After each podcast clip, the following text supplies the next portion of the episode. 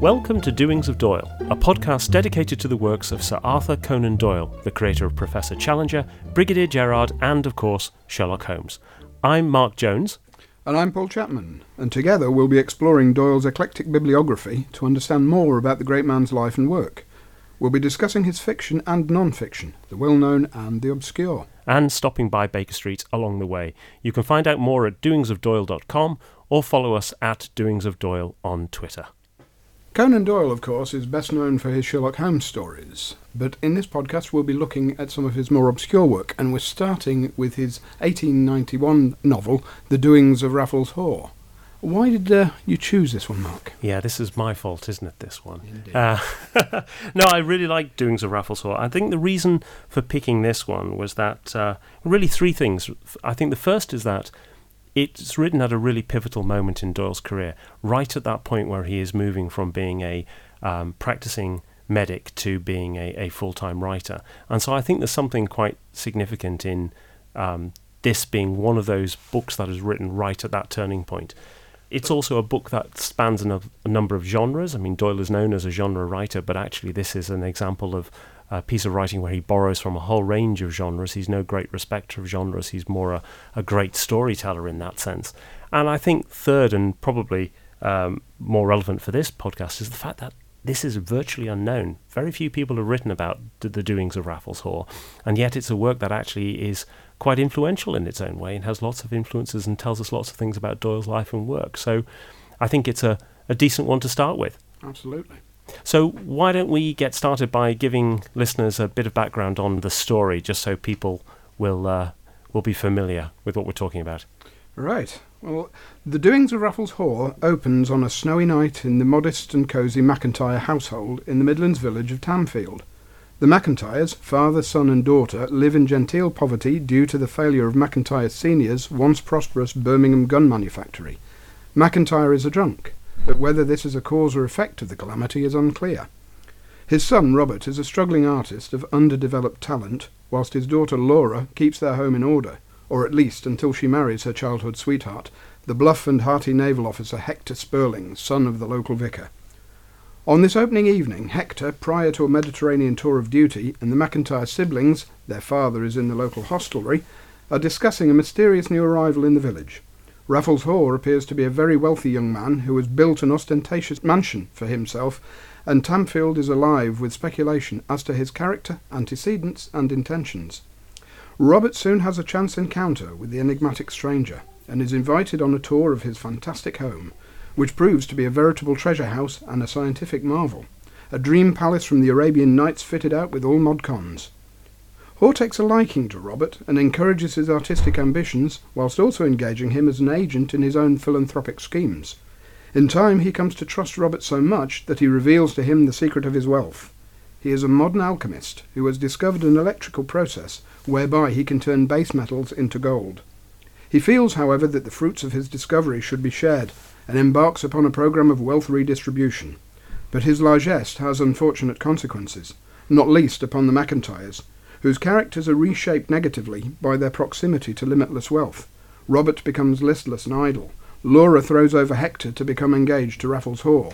Worst of all, old McIntyre's greed and selfishness reach monumental proportions, setting in train a series of events which culminate in tragedy. Mm dot dot dot. Indeed. And I think we'll come to what that tragedy is a bit later in the in the Mm. podcast. But it's a really interesting little story, this, isn't it? And fundamentally, it's a moral tale, isn't it? It's a Yes, it's, it's a kind of uh, modern fairy tale in, in, in many ways, and uh, a very basic moral to it about the uh, the evils and of, of greed and and you know, the, what can go wrong if you have far too much wealth and you don't know how to apply it properly. yeah, absolutely. And there's a, there's a lot of stuff in there about perhaps Doyle's attitude to to wealth or, or, or at least philanthropy as well. And at this time, it's quite interesting in that he's musing on money in, in a way that he's just about to break through and make money with his writing, but he's still very much the struggling writer at this point. He's he's in the on the cusp, and um, he will within a number of months write a scandal in Bohemia, which will really make his fortune. He's he started with with the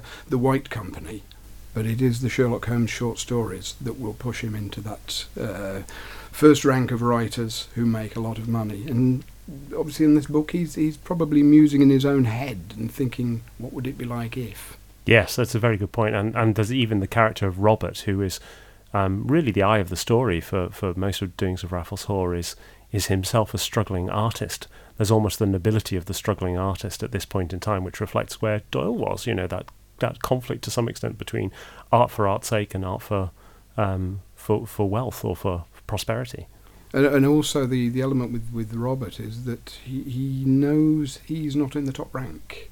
Yes. He knows his own. He's struggling, and he knows his own kind of second rank status, and, and that's another thing that that uh, obviously bothers him. And um, Raffles Haw is is uh, very uh, thoughtless in pointing this out to Robert at one point. So I think on that point, what we'll do is um, maybe go into a bit of the writing and publication history Mhm. at this point, because it, like I said at the outset, this is a really interesting time in, in Doyle's life, and you've just pointed out again that this, you know, what is going on in the book is almost reflective of what's happening for Doyle himself. So this really, this story really comes about towards the end of 1890, beginning of 1891, and towards the end of 1890, Doyle is in practice in Southsea. It's not proving to be terribly lucrative. Um, he then has a trip over to Berlin in November to find out about a tuberculosis cure, and he meets along the way somebody called um, Malcolm Morris. Malcolm Mor- Morris was um, a Harley Street dermatologist uh, who would eventually become Sir Malcolm Morris, a very eminent man. Uh, and he sees Doyle's background as a struggling GP and, and says, What you should try and do is, is become a specialist. And he suggests uh, that, that Doyle becomes an ophthalmic specialist um, because, well, everybody always wants to look after their eyes, so there's money in that, dear boy. Uh, and Doyle has a think about this and, and takes up his advice. And he comes back from that trip to uh, uh, to Berlin and um, almost straight away decides that he's going to go off to Vienna to study. And uh, he starts planning a study trip for January. Um, but in the meantime, he gets contacted by Alfred Harmsworth, who is the editor and owner, I think, of a magazine, a penny magazine called um, Answers, which had by then just reached about 300,000 circulation. And uh, Alfred asks Doyle if he's interested in putting forward a story. And uh, Doyle gives him his rate, which at the time is £5 a thousand words, which would be about £300 today, which doesn't sound that far off what people would get paid now either. And he comes up with that idea, but he asks for a quick response from Harmsworth because he needs to know if he's going to have the money so that he can afford to go to Vienna. So Doyle travels with his wife to Vienna in early January 1891, and miraculously, over pretty much two weeks, he writes 30,000 words. Uh, alongside attending lectures at the local hospital to learn more about ophthalmic treatments, and of course ex- enjoying Vienna. So it's quite amazing that he's actually able to produce 30,000 words in two weeks. But he, has problems. He's struggling at the time with the lectures um, because even though he is pretty conversant in German, he's not very good with the technical language of German. So a lot of the lectures begin to uh, to get beyond him. So Doyle returns to Portsmouth and pretty much immediately says that he's actually going to set up in London and takes lodgings at Montague Place, which is round the corner from Montague Street, where famously Sherlock Holmes is uh, meant to have taken his lodgings. Absolutely. And then he uh, takes also offices at uh, Devonshire Place at the top of Wimpole Street near Harley Street. Um, but he's also working for The other Westminster people. Ophthalmic Hospital. Yeah, so so Doyle actually likes to present himself as being, you know, an empty surgery at this point in time when he sets up, but actually he's quite busy. It's it's all part of the Doyle legend. It, it's it's repeating in many ways the, the, the, the Southsea story again. Here I am starting again in a consulting room where nobody's coming to see me, so therefore I will write. So uh, just a bit on um, the publication history itself. So Doyle then submits uh, the doings of Raffles Haw to Alfred Harmsworth, and it eventually appears in syndication in Answers in December 1891 through to February 1892. Um, he actually also, uh, in 1891, in typical entrepreneurial spirit, he actually sells it to SS McClure uh, for US syndication rights, which means that it then appears in in a whole series of uh, uh, papers across the United States um, in summer and um, autumn of, of, of 1891, which is gives gives a peculiar twist to uh, one part of the publication history, which is the, the first American edition, which actually contains Doings of Raffles Haw, but also the Red-Headed League and the Boscombe Valley Mystery. The first time they appear in, in book form is actually probably pirated because I don't think Doyle had actually given them the rights to uh, to the two Sherlock Holmes stories, but um, the publisher Lovell had uh, managed to pad out the, the edition with uh, with two Sherlock Holmes stories. Doyle was probably getting used to being pirated at this time. Oh yeah, quite a lot, mm. absolutely. So one of the major themes that comes out in um, the doings of Raffles Haw, but also in other Doyle work more generally, is alcoholism, and that's a very personal subject for Conan Doyle for a whole range of reasons. Yes, his his father. Uh, it was one of the big secrets of, of Doyle's life that he, he managed to keep to himself um, as a very famous man. That his own father suffered uh, from alcoholism uh, throughout much of his adult life. And by the time Doyle is actually writing Raffles Haw and the early Sherlock Holmes stories, his father had uh, been institutionalized uh, in a number of, of different asylums mm. throughout Scotland. Um, and, and Doyle had seen the effects of alcoholism within the domestic circle at very, very close quarters. Uh, and it, it, becomes a theme throughout much of much of his fiction.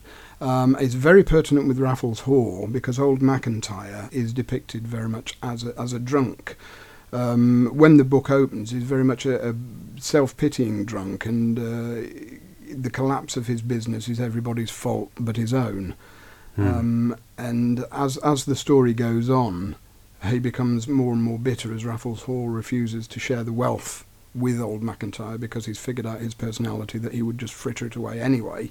Yeah. Um, which Doyle himself had had seen within his own household. His mother had to keep very very close charge of the finances. Um, his his own father would, would get hold of any money lying around the house and he would spend it on on drink. Uh, so old McIntyre is very much based on, on this sort of sort of character, and we see his his character descend uh, until at the end he descends into into madness, which Doyle had seen with, with, with his own father. Although he's suspect Charles Doyle wasn't quite as unpleasant. No. Uh, entirely as old McIntyre, but uh, th- there's certainly a degree of that.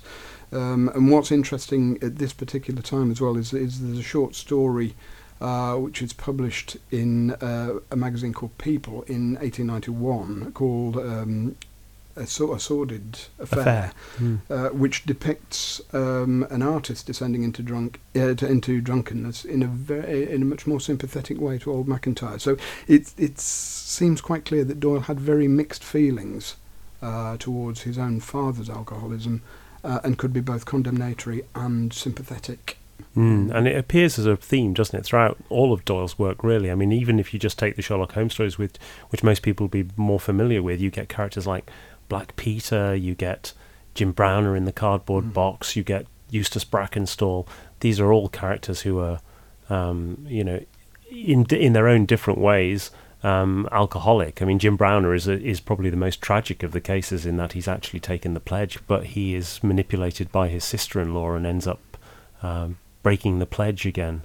And it's again, it's the two sides of alcoholism. With Jim Browner, he, he knows he's got a problem and he tries to fight it. Mm. Uh, and it, it, all comes out in one blaze of violence at one point, but he's not an inherently violent man. Whereas with Sir Eustace Brackenstall, he is depicted very much as an inherently violent man who drink just makes it worse. Mm. So again, you've got the, the, the, the, the two contrasting sides, which Doyle will have seen in, in his own father's hmm. behaviour. Mm. And when we were talking before about Raffles Haw, just before recording the podcast, one of the things that we were observing was that actually there's quite a lot of biographical details that then appear in this particular writer. I mean, in fact, Doyle is quite a biographical writer in that sense. He does borrow uh, an awful lot from his own experience, but there are things in here like the labour saving devices around the Raffles Haw's amazing household. That smacks of Doyle's personal interest in devices and gadgets and technology.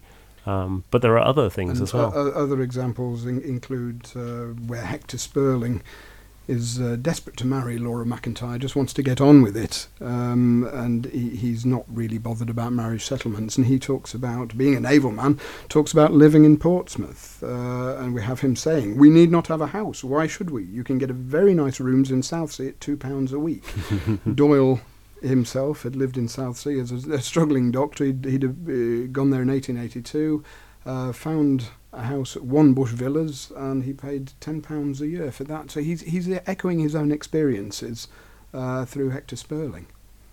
And the other thing that I think comes out in in Doings of Raffles, Doings of Raffles Haw is the point about heredity and this notion that um, you inherit the characteristics of your father. He's very carefully done in Doings of Raffles because you set up with the domestic scene of the McIntyres, old McIntyre with Robert and Laura, and mm. you even get that sense right in that first scene that Laura may be going to go down her father's track. Right from that first first chapter, you get that sense that mm. there could be something something there, and and he plays on that theme of heredity both here and in a lot of other work. And it's the idea of heredity. He has Robert McIntyre uh, when when he describes Robert McIntyre, you have him described as in his mouth only there was something, a suspicion of coarseness, a possibility of weakness, which in the eyes of some and of his sister among them marred the grace and beauty of his features. Yet, as he was wont himself to say, when one thinks that each poor mortal is heir to a legacy of every evil trait or bodily taint of so vast a line of ancestors, lucky indeed is the man who does not find that nature has scored up some long awaiting family debt upon his features and mm. with the idea of heredity is, is very strong in this story, but also the idea of is heredity the only driving feature, or is heredity when exposed to wealth or drink, or, or is it just personal weakness, or is this to do with heredity? So he, mm. he is asking these questions throughout this story, That's and how much are we to blame for our own actions, and how much is it just part of our inescapable uh, hereditary destiny. Yeah, it's almost a nature nurture mm. argument again, and and you get that again when in the Sherlock Holmes stories you get Moran and that line about um, trees growing to a certain height and then, and then becoming some unsightly some unsightly tendencies, and the other one is of course art in the blood. Uh, is liable to take the strangest, forms, strangest mm. which is again uh, again heredity, and I, I wonder if that's Doyle. You know, the thought that perhaps he had inherited some of his father's characteristics. I think he has this worry. Uh, what is interesting, certainly as regards drink, is that Doyle himself was never a teetotaler. No. Um, but he, he did know how to uh, how to watch himself with the drink. So it it never actually put him off, but it certainly made him temper his behaviour. That's a really good point, yeah. And then and alcoholism carries through in all of his writing, doesn't it? Really, I mean, you get other ones that we might cover in later podcasts, things like the Japanned box, which is a a lovely story where I won't give away the twist because it's uh, but it's about a recovering alcoholic. And, and again, it's it's another uh, aristocrat with who can have tendencies towards brutality. He's he's a kinder version of Eustace Brackenstall. Yes, absolutely. And then somewhat more silly story, The Bully of Brocas Court, which is what 1921, quite a late story. Surprisingly story. late in his yeah, career. very late, mm. but that's uh, involves a, a ghost, a ghostly alcoholic in that one.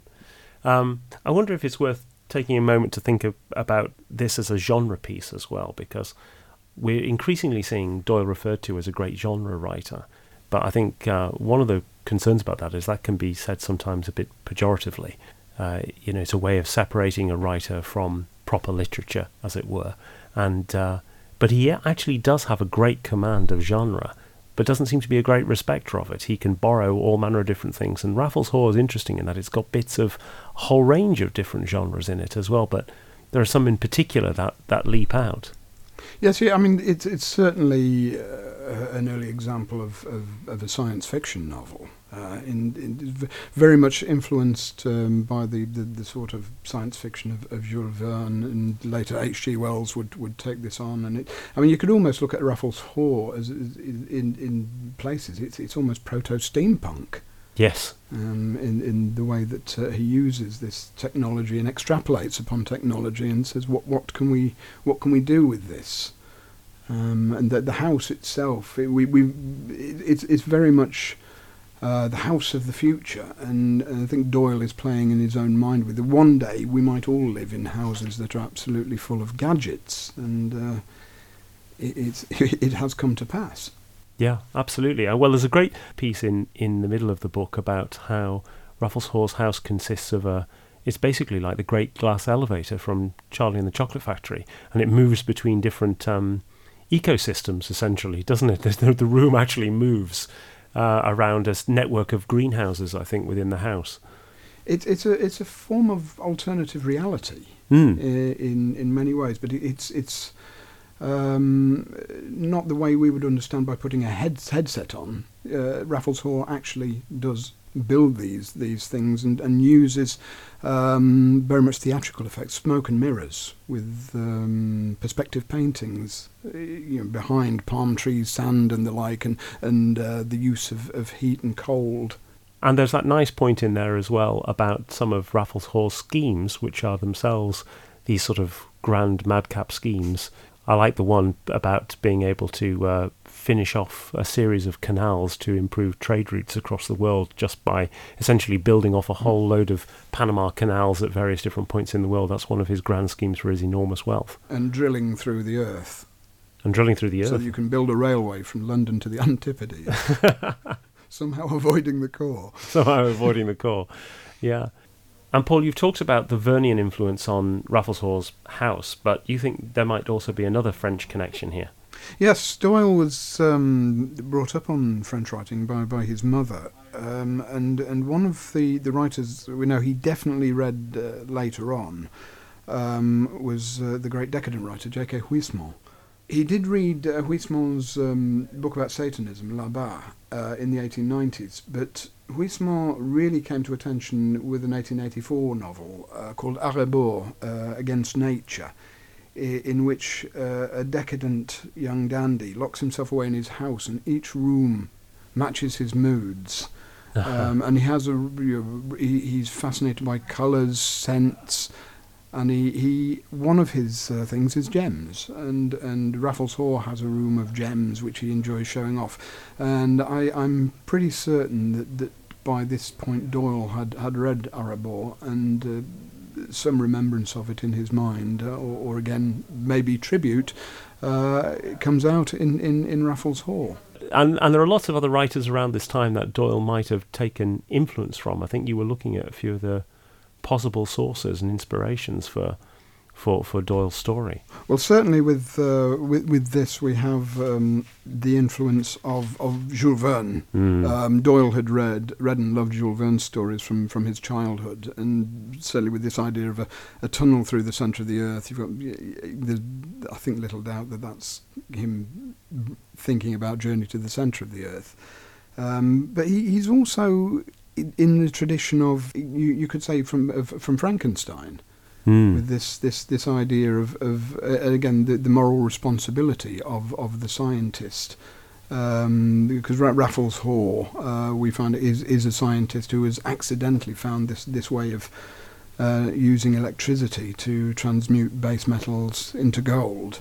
Um, but he he he does this at first without thinking of the consequences, but then he does think, what what do I do with this power? And he he does decide that only he can have this power simply because it would um, what's the point in having gold if everybody can make it it would just yes. destroy the world economy yeah. so it isn't it isn't done for reasons of pure selfishness i will have all the gold and i will have all the power um, but it, it's very much, as I say, in this, this tradition where of, of Frankenstein, where there's the moral story at the heart of it. Frankenstein creates life, uh, but does he think of the consequences of his actions? Yeah. Um, and you could say the same with with uh, Robert Louis Stevenson's Dr. Jekyll and Mr. Hyde, which is published in 1886, just shortly before Raffles Haw, uh, where you have um, Henry Jekyll inventing the process whereby he can release the evil from himself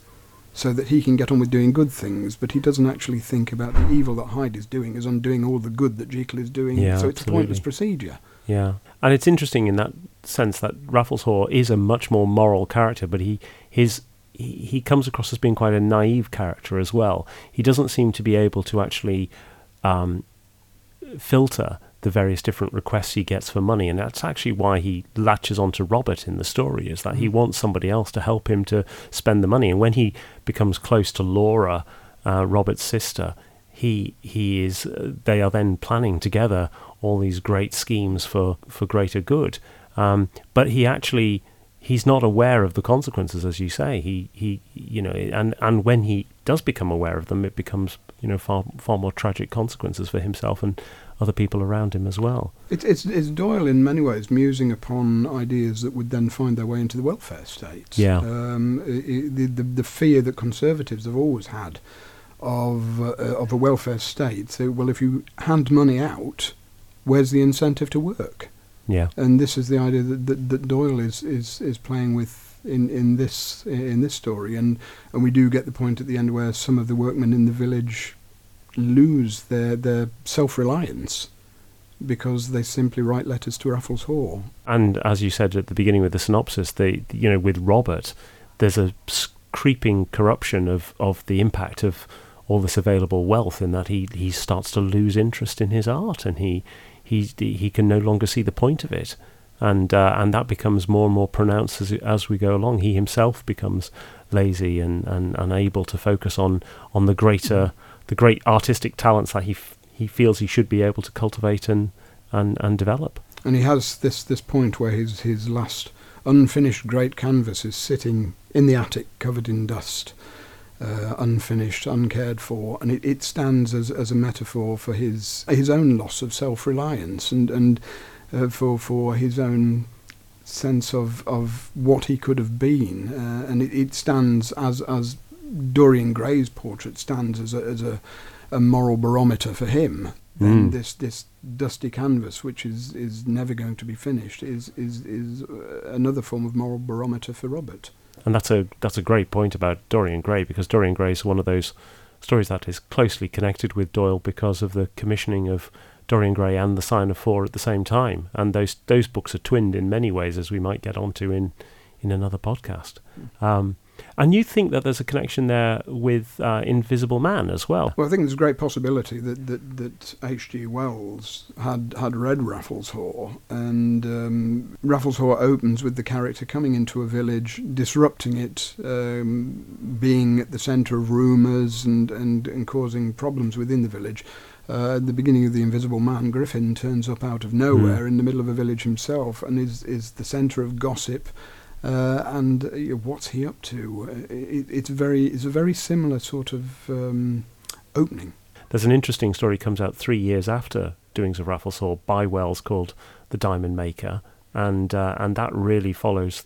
Well, it's a it's a, a, a businessman encounters somebody who's on on the down really, and uh, a, a tramp as as such who is actually offering him uh, manufactured diamonds, um, and and you sort of see the consequences of the of that individual having had that power, and you're left at the end of the story with a question mark as to whether or not the individual is real and has actually done has actually got this uh, capability or not. And you, you've also got the, the similar problems in that story the, with the with the diamond maker himself has the same problems as Raffles Haw. Is how do you get this money into the world? Where does it come from? So where would all these?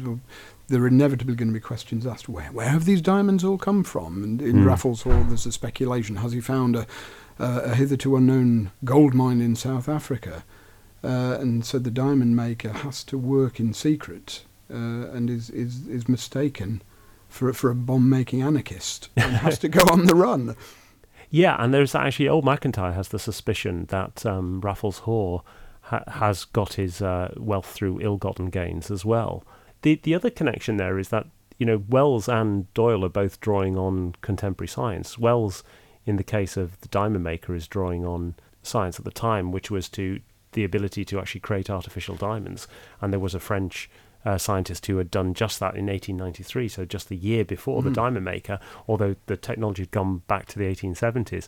But but there's also Doyle's drawing on um, uh, at- atomic chemistry. This is Doyle's own scientific background coming out. Um, to, to he he's not entirely making the science up, which which so many of these writers do, and they they they, they fudge the issue of how these breakthroughs were made. Uh, Frankenstein, we never find out exactly how Hmm. life is given. Jekyll and Hyde, we never. It's a mixture of powders. It's all very vague. Uh, whereas in in Raffles Haw, Doyle does actually give some sort of logic using atomic weights as to how you would progress from bismuth through lead and mercury to Yes. gold, and he gives the actual atomic weights in the story. And uh, in a letter from Vienna to his mother, uh, written in January 1891, he actually puts a PS in and, and shows how his brother Innes had helped him in this, and he he, he says uh, in in this PS, thanks Innes for atomic weights just arrived. It is for an alchemist. So he'd obviously had his brother go down to the library and find these atomic weights for him. So, but it it, it does show at least Doyle felt that there has to be some scientific verisimilitude Mm. in the story. It's not good enough to just vaguely say, "And then I found gold." Yeah, and that, that that that's a that's a lovely little find there in the in the letters. So you have Doyle being influenced by other people, potentially Dorian Gray. You then have Doyle also influencing um, others in turn in in uh, possibly H.G. Wells in Invisible Man and and uh, Diamond Maker. Um, but there's also a really obvious connection uh, of influence here, which is in the in the name Raffles Haw itself, because of course Doyle's brother-in-law was E.W. Hornung, who wrote the Raffles novels, and, and is there a connection there? Uh, well, we, we, we know that um, Hornung did uh, did take the name from Raffles Haw as a little tribute to his brother-in-law, uh, and he actually did dedicate the first volume of Raffles' stories, The Amateur Cracksman, to Doyle uh, as a way of um, skewed compliment. Doyle himself was always a little in, uneasy with this because he felt that you, you shouldn't make the villain the hero, uh, so it, it sat uncomfortably with him. Hmm. Um, but the uh, the origins of, of the name Raffles Haw, very very strange name in itself, and I think where where does where does this come from? Um, and uh, looking around, I, I'm pretty certain that, that, that it comes from Doyle, again Doyle's own personal experience. Uh, in June 1879, when he was um, still a trainee doctor, he worked as an assistant in uh, in Birmingham, which is where Ra- Raffles Haw is, is set in a village near Birmingham. Uh, Doyle worked as an assistant to a Dr. Reginald Ratcliffe Hoare of Chris- Clifton House, Aston Road, Birmingham. Uh, and you look at the name and you think Reginald Ratcliffe Hoare Hmm. equals Raffles Haw. Hmm. Um, and shortly before Doyle actually wrote Raffles Haw, uh, before Christmas 1890, he and his wife Louise they, they, they stayed over with um, Reginald and uh, and Amy Hoare. So he, he kept in touch with uh, with Hoare, and Hoare was a great influence on, on his life. Um, so I, I, I feel this is again it's it's a little uh, a little skewed tribute that, that Doyle is paying Yeah, to, that's a- uh, to his mentor. That's a very that's a really good point. And uh, there's another tribute we should mention here as well, which is Malcolm Morris, who uh, later Sir Malcolm Morris, the dermatologist, who uh, Doyle met back in Berlin. Actually, Doings of Raffles is dedicated to Malcolm Morris, Mm. um, so still fresh in his memory. So, where do you think uh, Doyle might have got the, the name Raffles from? Well, Raffles, I- I, feel there's there's no evidence for this, but Doyle uh, had was very interested in uh, in imperial history, amongst Mm. other things, uh, and I, I I feel that he's he's taken the name from the founder of Singapore, Stamford Raffles. Yes. Um, and it's interesting that, that the friend of Watson's who introduces him to Sherlock Holmes is called Stamford. Mm. So I, I feel this is uh, where where the names come from. Yeah, that's a good spot. Um, I can see that. I can see that being the case. And you see a lot in, uh, in many of Doyle's writings. Um, he will borrow names, and he will they will reappear in lots of different different stories. I think, beginning of the Return collection of Sherlock Holmes, there are several names that are repeated in about Mm. four or five stories consecutively. How many. Hudsons do we have? How many Hudsons, indeed, yeah. Well, we're on the subject of the identity of Raffles Haw. There's a little bit of Sherlockian whimsy I should mention briefly, which uh, I, I discovered from an old Baker Street journal back in 1947, um, where Christopher Morley, one of the founding fathers of the of the, the Sherlockian movement, really uh, wrote a regular column called "Clinical Notes by a Resident Patient." And in it, he supposes that Raffles Haw is actually Raffles Holmes, and perhaps the unknown third and youngest brother of uh, of the Holmes brothers. Um, but he has a he has a very uh, interesting point at the end of this, which is about. Uh, um, I don't suppose there are a dozen people living who have read the doings of Raffles Haw, but it's plain to those that have that Haw was a code pseudonym for Holmes. Why else would Willie Hornung, to tease Watson, have picked on the name Raffles? And he goes on to say that actually Raffles Haw is tall, he's lean, he's pale, he's an incessant smoker, he's prone to chuckling, he wears dark dressing gown, he's he's a chemist, um, and uh, He says he had all the Sherlockian stigmata, but he was hysterical, idealistic, and hypersensitive. He was ruined, killed even by his pure love for a woman. Hence, and no one has dared admit it before, Sherlock's horrid cynicism about the sex. And that brings us really to the tragedy at the end of, of the doings of Raffles Haw. Yes, which uh, again uh, we see the uh, the uh, the influences coming out here. Is it, it's it's too close to be a coincidence uh, in that uh, on the, the night of the final tragedy, Raffles Haw's butler, Jones, knocks on the door of the McIntyre house and says, Can you come along, Master? Something wrong with Master. He's locked mm. himself in his laboratory. Um, and so uh, Robert McIntyre and the local Bobby have to n- break the door in, and they find that uh, Raffles Haw has destroyed his laboratory, and in the midst of it all sits his body. And it's, it's so similar to the ending of, of, of Dr. Jekyll and Mr. Hyde, mm. where Jekyll is turning into Hyde involuntarily and back again constantly and knows there's no escape. He locks himself in his laboratory, um, and his friend, Mr. Utterson, the lawyer, has to break in the door with the help of Poole, the butler, and they find that at the end, Hyde and Jekyll have committed suicide in the laboratory amidst the wreckage mm. of all his experimentation. Mm yeah, very very reminiscent of that scene. Um, and and it's actually quite an ambiguous moment in the way that it's it's written by by Doyle in that uh, there's a suggestion. Well, Raffles Haw actually leaves a letter, doesn't he, to uh, to Robert, mm. and in it he says that he has a pain in his side.